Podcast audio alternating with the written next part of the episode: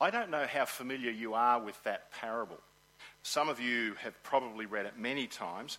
There may be some of you here this morning, in truth, that that's the first time you've heard that parable. I don't know if you've heard a message on this parable before. But when you listen to it, whether you've listened to the parable or read it many times or for the first time, how does it make you feel? Don't you think that there is, isn't there a sense, well, there is in my spirit, that at some point you react against it because you think that inherently there is an unfairness in this story. How would you feel if you had been out working all day?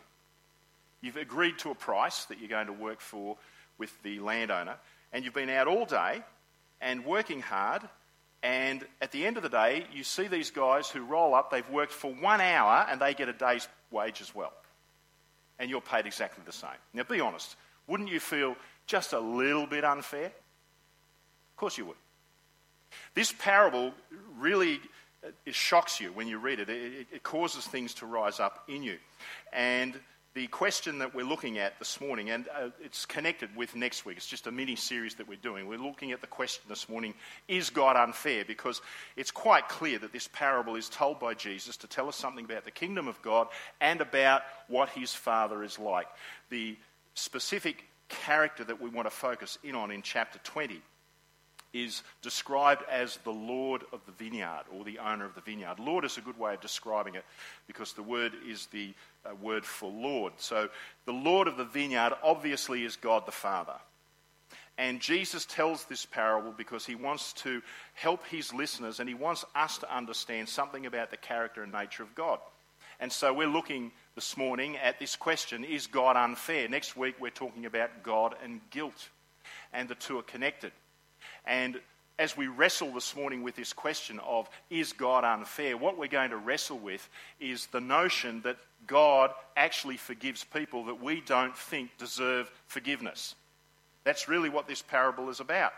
It's about people who feel that they have some sort of right because they've been following God for a long time and these other people who come late uh, think in terms of how we've described the deathbed conversions, and the questions that arise about that, and people become cynical and they say, How can God forgive someone who's lived their life the way they wanted to live uh, for their whole life, and then at the very last, God forgives them? And that parable falls into this area of seeking to answer that question. And what I find interesting about it is because our society now prides itself on being inclusive, doesn't it? We hear it all the time. Our society says that we are an inclusive society, that we accept everybody. And so it was not actually so much with amusement, but with a real sense of ouch, because I agree with it, that this cartoon appeared recently by Michael Leunig. Sorry, it's uh, not up on that one. That's uh, my fault um, for looking over there. But I thought that this just captured what our society is like. Have a look at the sign warning, this is an inclusive society. And if we feel you are talking, thinking, or behaving in a non inclusive way, you will be excluded. That is our society, though, isn't it? We say that we are inclusive, but if you or somebody else does not agree with the narrative that's being followed, you are excluded, you are cancelled, you are ignored, and that's happening over and over again. But our society still prides itself on being inclusive, and it, it comes out in deceptive ways. An article was put up by a friend of mine uh, a few weeks back and this was in response to the recent census. And you might remember that the recent census had a fairly significant jump in people who identified themselves as non religious. And so this article was written by a journalist with the ABC, and uh, it was headed up I'm not religious, but my faith is beyond belief. And he went on to describe himself. A person, he says very clearly, he doesn't have any faith or any spiritual belief but he began to define himself as a person. And, and this is really the spirit of the age. This is the way in which people identify themselves. So listen to some of his words. He says, With no faith, religion, or spiritual practice, I believe in love, hope, truth, and my fellow humans. I believe in equality. of opportunity of education, of access to water, food, shelter. I believe in human rights, the rule of law, voting, reason, and respect. I don't want to hurt anyone. Dignity is good. Love yourself. Listen to this next one. Love your neighbour. Find compassion for yourself, your family, your friends, and then perhaps the whole world. I hate injustice, bullying, greed, and tyranny. Do you have anything, do you have any problem with what he said? I don't. Isn't that the deceptive nature, though, of the spirit of the age? That you can be all of these things and not have belief or faith. But as my friend rightly pointed out, and this, folks, this gets to the heart of what we're talking about this morning. As my friend pointed out when he put that article up, he said, I'm not religious, or he said, I'm a good moral person. Love yourself, love your neighbour. But then my friend pointed this out there is nothing about loving your enemies. And isn't that the difference? Isn't it that people of faith are enabled to love their enemies, to love the unlovable? The question we have this morning is God unfair? Can God forgive the unforgivable? Does God forgive the unforgivable? Should God forgive the unforgivable? Well, let's have a look at this parable and see what the scriptures have to say because I'm coming from the premise this morning that the church, and I want you to hear this, the church is the only truly inclusive community.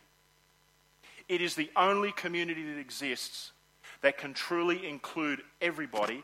And the reason it can and the reason that it does is because the God we worship is an inclusive God. There is room for everybody, and I want to emphasize this this morning there is room for everybody in God's kingdom. Absolutely everybody. Let's have a look at the parable itself. Let's have a look at inclusivity meets the kingdom of God? Because we want to answer this question Does God really let people off the hook who live lives that are terrible lives and lives of no faith, but at the end they might commit themselves to Him? Does God lift, let people off the hook? Well, let's consider this inclusivity meets the kingdom of God. Let's think for a moment about the fact of going into the vineyard. I want you to have a look at the first seven verses. Now, let me just describe what's going on here. Four times in this passage, it is mentioned that the owner sends people into the vineyard. Well, on three occasions he sends them into the vineyard. The first it talks about he was looking for workers to send into the vineyard, and then it's mentioned three more times. And he is described as the Lord of the vineyard. And the practice of the day was that when harvest came in and you needed workers, you would go down to the marketplace. What Jesus is describing here is a common practice in the days in which he lived. You would go into the marketplace, and there would be a group of people standing around who were looking to be hired in order to work in someone's vineyard and to help them out with the harvest. And so this owner does what is the culturally appropriate thing to do. He goes down to the marketplace, he is looking for workers. And you would go down at around about 6 a.m. In fact, a working day in the culture of Jesus began at sunup and concluded at sundown. So you would get out there early. The scripture tells us that he goes at the dawn of day. Uh, he gets down into the marketplace. He is looking for the hired workers because he needs people to come and bring the harvest in. The harvest is ready. He needs workers. So around about six o'clock, he comes to these day workers. Now you have to understand these people. Day workers, day labourers in that culture lived from day to day. If they did not work that day, they received no pay, they would not be able to buy food. So these were people who lived literally from day to day, hand to mouth. And so for them standing in the marketplace, for an owner to come in, they're desperate for work because they know they need that day's pay. And so the owner comes along. You have to understand this about day labourers as well. It's kind of hard to get our heads around, but these people were actually despised in the community. Because they worked hand to mouth, because they worked day to day, they were looked down upon. They were actually only regarded as being slightly above slaves. Interesting, isn't it? But along comes this owner of the vineyard and he hires the first group of men. He comes and he says to them, I want to send you into the vineyard, and they agree on a price, and the price is a denarius, which was in that culture a day's wage. It was uh, just a, a piece of silver. But the going rate to hire a day labourer was a day, a denarius for the day. That was a day's wage. Put it into the Australian context, that would mean that if you were working day to day, you'd probably be hired for around about $362 for the day. So it's the going rate. And he sends them off. They agree and they go into the harvest, into the vineyard at the beginning of the day. Okay? So they're there from sun up to sundown. Now, what is really interesting is where the story goes from here on in. The scripture tells us that Jesus comes back at, uh, the landowner comes back again at 9 o'clock. He then comes back at 12 o'clock. And he then comes back at 3 o'clock. Let's have a look at the guys that he hires at 9 o'clock. I want you to notice this. He says to them, I need more workers. He sends them into the vineyard, but only with the promise, I will do what is right. I will do what is right. There is no agreement on price. So at nine o'clock, these workers go in solely on the promise of the owner of the vineyard who says, I will do what is right. There is an element of trust there. Now, don't think for a minute that the guys who went in at sunup weren't trusting the owner because there were unscrupulous owners. They have agreed to a price, but he could renege on that price. He's the guy who's got all the power. So there is trust all the way through here. But these guys hired at nine o'clock and at 12 and at 3 are not given a price. It's simply based on the promise of, I will do what is right. And off they go to the vineyard. Now, here's where it gets really interesting. Look at verse 6. It came out in our translation. At 5 o'clock, there's an hour to go. One hour to go. The landowner comes. He finds these guys standing around in the, in the marketplace. And he's saying, What are you doing here? Now, there's a, a reason behind that question. Maybe these day labourers are really bad guys. Maybe they have a reputation. Maybe other owners know that they're, they're worthless guys and we would never hire them. And so he asks the question, Why are you standing here? You see, he wants to find out. And they answer. And I think they answer honestly. They say, Because no one's hired us. No one has, has uh, taken us into their harvest this morning. And so the landowner says, Look, head off out there, work for an hour. Into the vineyard, he sends them. As I said, no mention made at all of price for the workers that are hired after the initial batch. Now, here's where it gets really, really interesting. Have a look at the next statement. When evening had come, the owner of the vineyard said to his foreman, Call the labourers and pay them their wages. Why this gets interesting is because now we see that the last come first and the first come last. This is uh, the point that Jesus wants to drive home. Look at verse 8. Evening had come. Under Jewish law, you have to understand this, under Jewish law, the worker had to be paid at sundown. If you were a day's labourer, you expected, according to the law, that the owner would pay you at sundown when the work was completed. It wouldn't be held over till the next day. The Jewish law spoke about this on a number of occasions in uh, Moses' law. So, as a worker, you had a right to expect that you would be paid. The interesting thing in this story is that those who were hired at the 11th hour are paid first, and then it goes in that order. So, payment is being made. He begins with the last. Why Jesus does this is because he wants to highlight the specific point that he's driving home.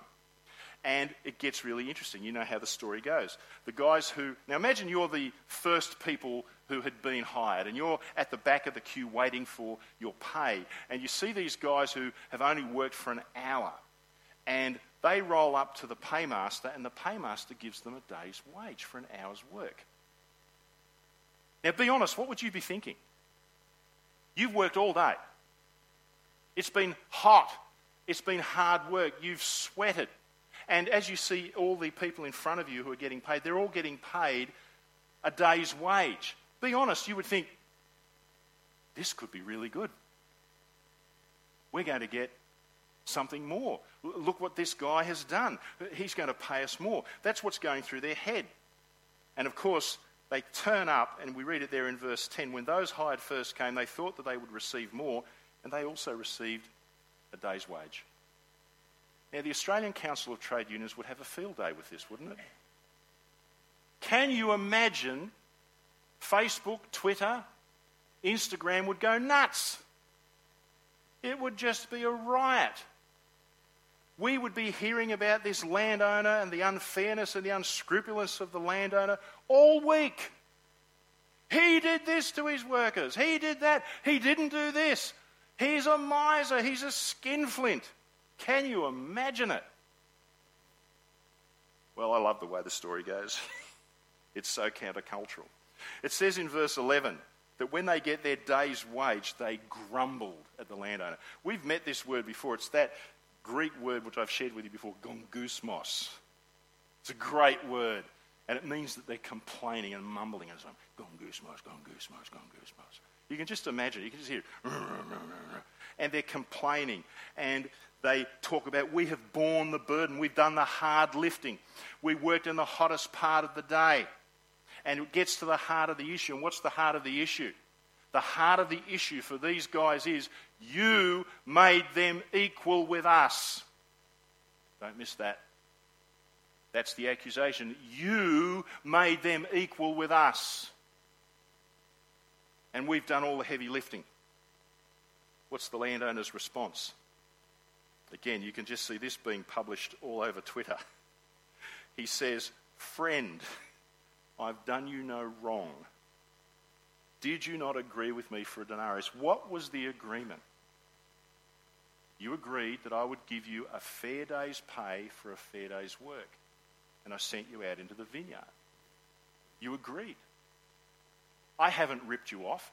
If these guys at the back of the queue who, who had come first, if the guys in front of them had received more than them, they'd have something to complain about. But they haven't been ripped off. The owner has remained true to himself, he's remained true to the agreement. He stayed true to his principles, he stayed true to them. This is what we agreed on. And then he says, if I want to be generous, it's my money. Now, this is something we really struggle with in our 21st uh, century community that somebody can actually do the right thing and uh, they can choose to be generous if they want because at the end of the day it's their money. But we whinge and complain and get all upset but we forget these principles. And jesus is saying simply here i haven't ripped you off. I've done you no wrong. This is what we agreed to. If i want to be generous to these other people that's up to me.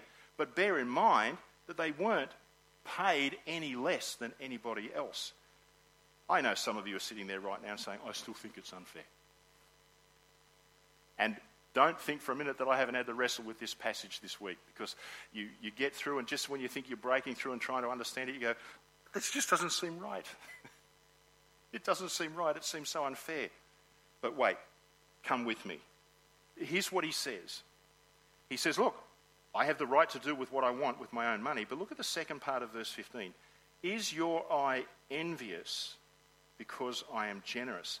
Literally, it reads, is your eye evil because I am good? That's how it literally reads. And, and it's interesting because in that culture, in Jewish culture, when you said someone had an evil eye, it meant that you were stingy. And so he's saying to these guys, look, you're stingy. Are you judging me because of your own hard heartedness, because you're stingy, when I am actually good? And there's an understanding here of the insight into this Lord of the vineyard. Let me read to you Deuteronomy 24. Remember, I said to you that the day's labourers had to be paid at the end of the day. Listen to this passage because I think this is insightful. Many commentators say here that the workers who were paid just the denarius for working the whole day, many commentators say that they're actually uh, acute or they're actually upset with the generosity of the landowner. Now, there's no doubt that he's generous. I think it's something deeper than that. Listen to Deuteronomy 24, verse 14. This was an instruction to landowners. You shall not oppress, listen to this, you shall not oppress a hired servant who is poor and needy. whether he is one of your countrymen or one of your aliens who is in your land and your towns. You shall give him his wages on his day before the sun sets. Now, listen to this. This is the part that cries out at your heart. For he is poor and sets his heart or his soul on it, so that he may not cry against you to the Lord and it becomes sin to you. You know what I think happened with this landowner? I think he went out at the 11th hour at 5 o'clock. He asked these men, Why has nobody, why are you hanging around here? Why aren't you working? And they said, Nobody hired us. And I think his heart went out to them. I think that this man is a truly compassionate man, and it tells you something about the character of God. That he went out and he saw these men there and he thought, One hour, I'll send them into the vineyard. He sends them in, and that same heart of compassion is on display when those men are paid and he pays them a denarius because they set their heart on it. Now, those workers, I don't think those workers went in at an hour for an hour and they thought they were going to get a day's wage. I think that they expected they'd get something and there would have been a small part that they could have been paid. They would have been blown out of the water by the generosity. But I think that it gets to the heart. It's, not, it's, it's the generosity, yes, but I think it's deeper. I think it's the compassion. And I think it tells us something about the heart of God and how he views people. That he looks at people who are stuck in their rut, they are stuck in their lives, and his heart goes out to them and he yearns for them. He wants to bless them. He has a heart of compassion and deep love for people. I think this owner had it, and as he represents God, it tells us something about God's character. Now, why did Jesus tell this parable? Well, it's interesting because if you have a look in your Bibles or your reading devices, we're looking at chapter 20, verses 1 to 16. Now, notice this. If you just go back to chapter 19 of Matthew's Gospel, the last verse, verse 30, says this. It's the reverse of verse 16 in chapter 20. In verse 30, it says, But many who are first will be last, and the last first. Then we have the parable, and then we have verse 16 in chapter 20, which says, Thus the last shall be first, and the first last. So you've got a parenthesis. Jesus introduces the thought, tells the parable, and then he concludes it with the same thought. But why did Jesus do it? Well, it's interesting because if you go further back into chapter 9 and have a look, we're not going to read it, but verses 16 to 26, you know the story of the rich young ruler? Guy comes up and says to Jesus, Good master, tell me what good thing must I do so that I can get to heaven? And Jesus puts his finger on the very thing that was the issue for him, which was his money and his possessions. And the young man goes away sad. And the, the disciples, the interesting thing is the disciples are shocked. They're absolutely shocked. Why? Because he was rich. And in that culture, to be rich meant you were blessed. And if you're blessed, then surely you're one of God's. And so Jesus makes this statement after his confrontation with the rich young ruler, and he says how difficult it is for those who are wealthy to get into the kingdom of God. And the disciples are shocked because the question they ask is, who then can be saved? If the wealthy aren't going to get there, if they aren't really blessed by God, who can be saved? And then it prompts another question from, as we would expect, Peter.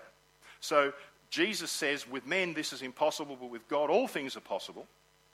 And Peter asks the question in verse 27 Behold, we have left everything and followed you. What then will there be for us? Can you see it? Wow. If the rich don't make it, we're poor, and we've given up everything for Jesus. Jesus, what are we going to get? Can you see the question? And then Jesus goes on and he says, You will be rewarded. He goes on and he says, Everyone who has left houses or brothers or sisters or father or mother or children or farms for my name's sake shall receive many times as much and shall inherit eternal life. There will be all this blessing for those who have followed the Lord Jesus. So he talks about rewards. But then he makes this statement But many who are first will be last, and the last first. Do you know what Jesus is saying? Peter, you will be rewarded, but that's actually not the point of following me or serving me. And so he makes this statement, and to illustrate what it means for the first to be last and the last to be first, he tells this story about the vineyard, and then he rounds it off with the punchline in verse 16, and he says, The, the last shall be first, and the first last. That's what it means, Peter. Everybody in my kingdom will be treated equally. There is a place for everybody. There is a reward, yes, if you serve me, but that's not the point. Because every one of us has to enter the kingdom under the same conditions. So here's the question Some of you are struggling with this question. Some of you are asking this. You're saying that somebody can be a totally evil person and live an ungodly life, and for most of their life not believe in God, and then on their deathbed, they can turn to Jesus and He will forgive them and give them a place in His kingdom. You're saying that God forgives the unforgivable. And if that's your view of God, then He's unfair. And yes, I am saying those things. I am saying that God forgives the unforgivable. And that a person who cries out from their heart to God in repentance, at whatever stage in their life, will be forgiven by God. God does forgive the unforgivable.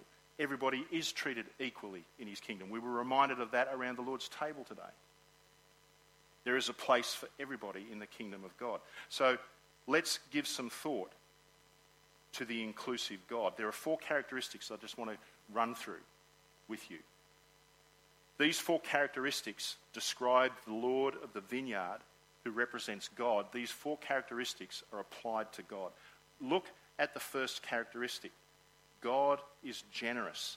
Look at verse 4. He sends the nine o'clock workers in on the promise whatever is right, I will give you. Down in verse 14, he uses the word again. He says, I wish to give to this last man the same as you. I want you to notice the word give. The word give actually refers or ha- uh, has the implication of giving freely. So this is not a grudging gift, this is a free gift. It is a generous gift. And essentially, what he is saying is if I want to be generous, I will be generous. So we know the landowner is generous. We know our Father is generous. Listen to these words Matthew 5, verse 44. But I tell you, love your enemies and pray for those who persecute you. Why did Jesus say that? Sermon on the Mount. He said it for this reason that you may be children of your Father in heaven. This is what he's like. He causes his sun to rise on the evil and the good. Notice that. Well, I think we skip over this. He causes his sun to rise on the evil and the good and sends rain on the righteous and the unrighteous. God is fundamentally, intrinsically generous to everybody. He is generous in material gifts and he is generous in spiritual gifts. It speaks beautifully of God's character that he is a God who is generous to all and he is generous to all who repent. Think of, your, think of the Bible. There was a guy called Manasseh. Manasseh was the son of Hezekiah. Hezekiah was one of the good kings of the southern kingdom of Judah. Hezekiah destroyed all the idols. He restored the true worship of God. Along comes his son Manasseh at the age of 12, ascends to the throne, and he plunges Judah back into idolatry again. So evil was Manasseh that he even caused his own children to be sacrificed to false gods. He committed unspeakable sin, terrible atrocities, but you get to the end of his story in 2 Chronicles when he was dragged off to an Assyrian prison by the king of Assyria. And there in the prison, he cries out to God with a repentant heart, and it says, The Lord heard Manasseh's prayer. And he's restored to his kingdom in Judah. He destroys all the idolatry that he plunged Judah into. He is forgiven. Incredible story of grace. But most of his life was spent in sin and leading people into sin. God forgives him. What about the story of Nineveh in the book of Jonah. God says to Jonah, I want you to go to Nineveh and proclaim to them the message that I want to send you, that if they don't repent, they will be destroyed. And Jonah hops on a boat and goes to the opposite direction of Nineveh. And we find out, do you know what the point of the book of Jonah is? The point of the book of Jonah is that Jonah was a racist. Because you see, the Ninevites were Gentiles. And after he goes through the experience of being swallowed by a great fish and then dumped back up on the shore, and he has a repentant heart, he goes and declares the message. But he doesn't do it with any joy because he walks through the city of Nineveh and he's rubbing his hands and he's saying, If you don't repent, in 40 days, God is going to destroy this city. But you can hear almost in his heart, Oh boy, they're going to get it. He's not expecting repentance. The people of Nineveh, led by their king, cry out to God for repentance and he forgives.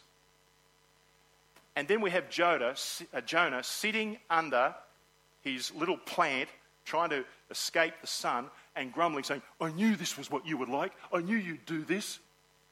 That's the kind of God you are. And God says, You're exactly right. Should I not have compassion on this great city who didn't know me, who don't know right from wrong? Our God is a generous God. He forgives sin. We'll, we'll push more into that next week when we look at God and guilt. So let me ask you this question Can God forgive this man?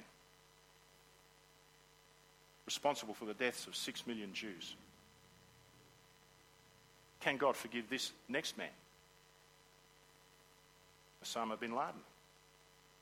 Responsible for the deaths of thousands, launching a reign of terror through terrorist attacks that we still suffer from today. Can God forgive him? What about this next guy?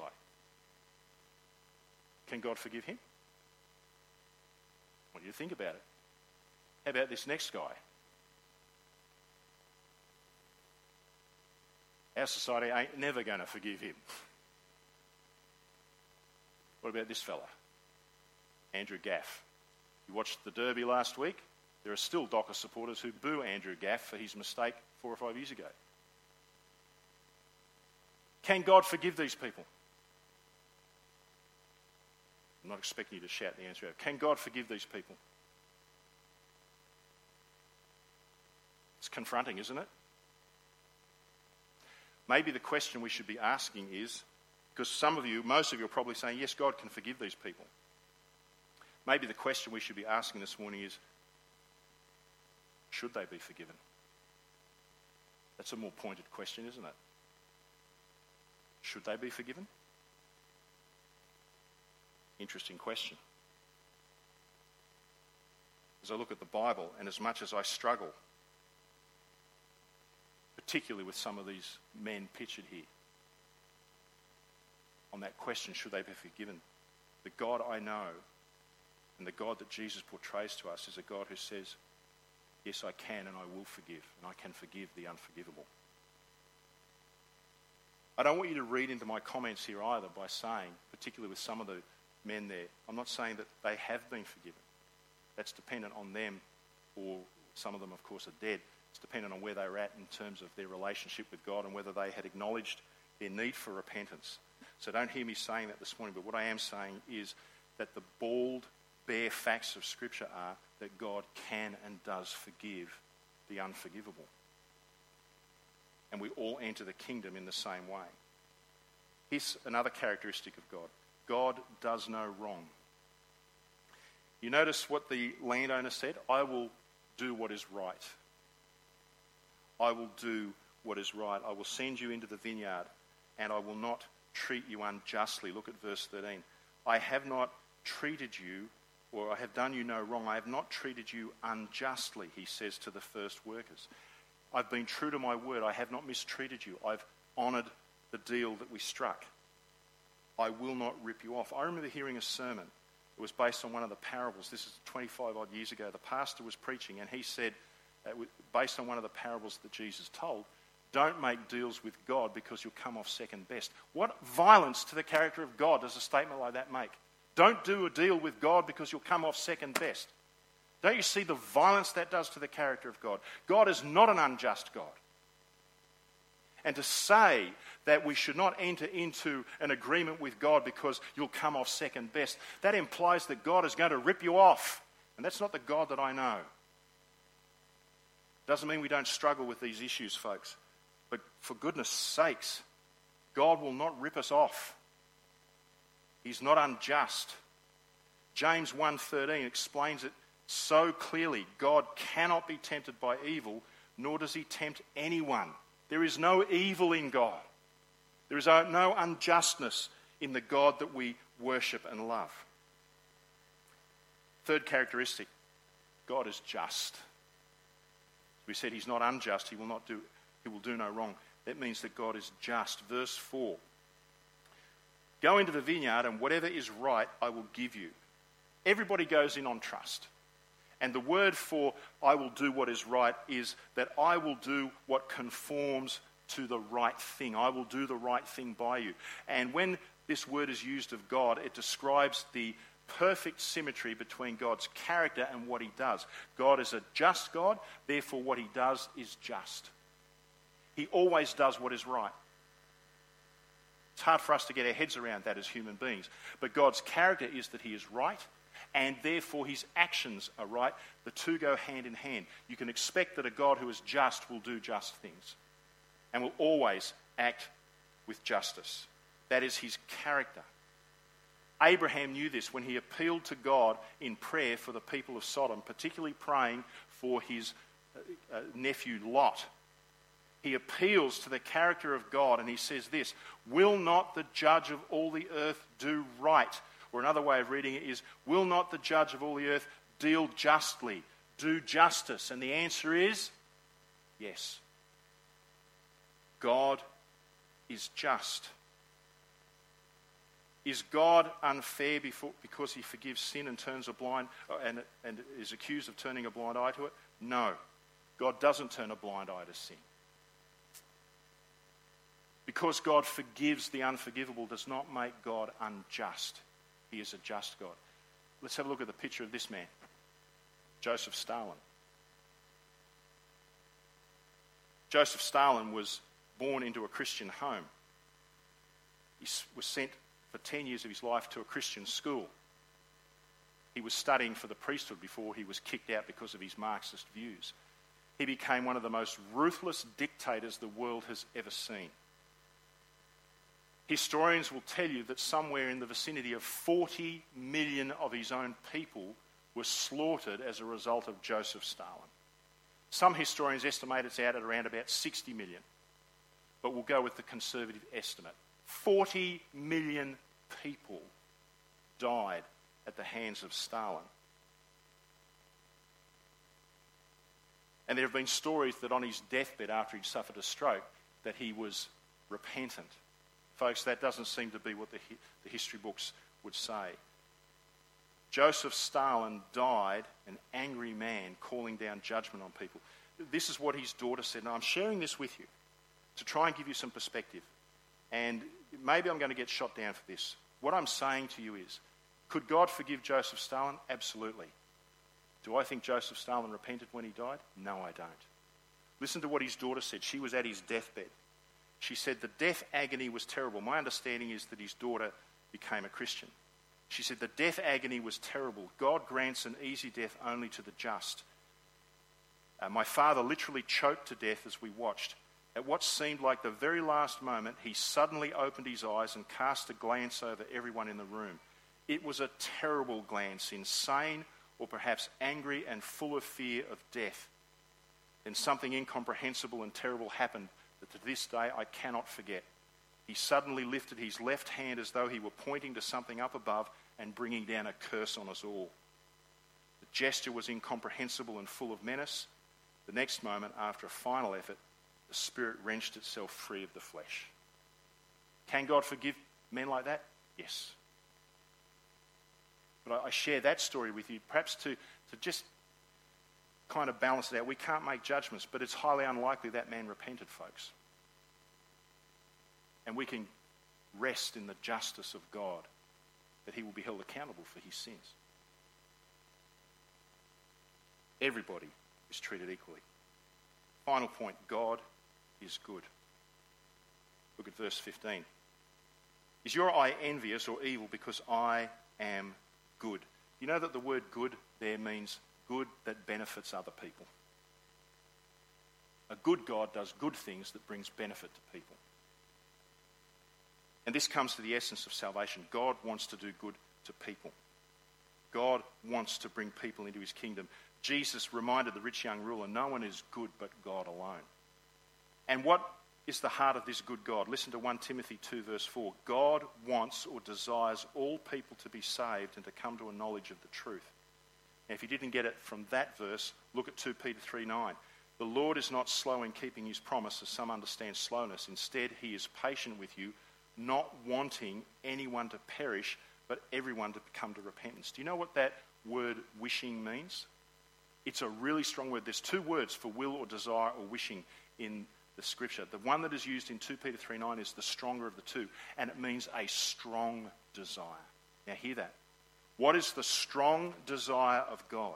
What is the strong will of God? That none should perish, But everyone, notice, should come to repentance. We all come the same way. Whether we consider ourselves good, bad, or in between, we all come the same way. But the strong, deliberate exercise of the will of God is He wants everyone to come to that place. He does not want people to perish. His strong desire is for them to come to know Him and repent and be forgiven. So, what does it take? Well, to close with, and we're going to push into we're not going to talk about this now, I'm just going to give you these three very quick points. What does it take to be forgiven? It doesn't depend on you. That's the first thing. It doesn't depend on you. It doesn't depend on how remorseful or repentant you are. It depends solely and purely on the grace of God. It doesn't depend on you.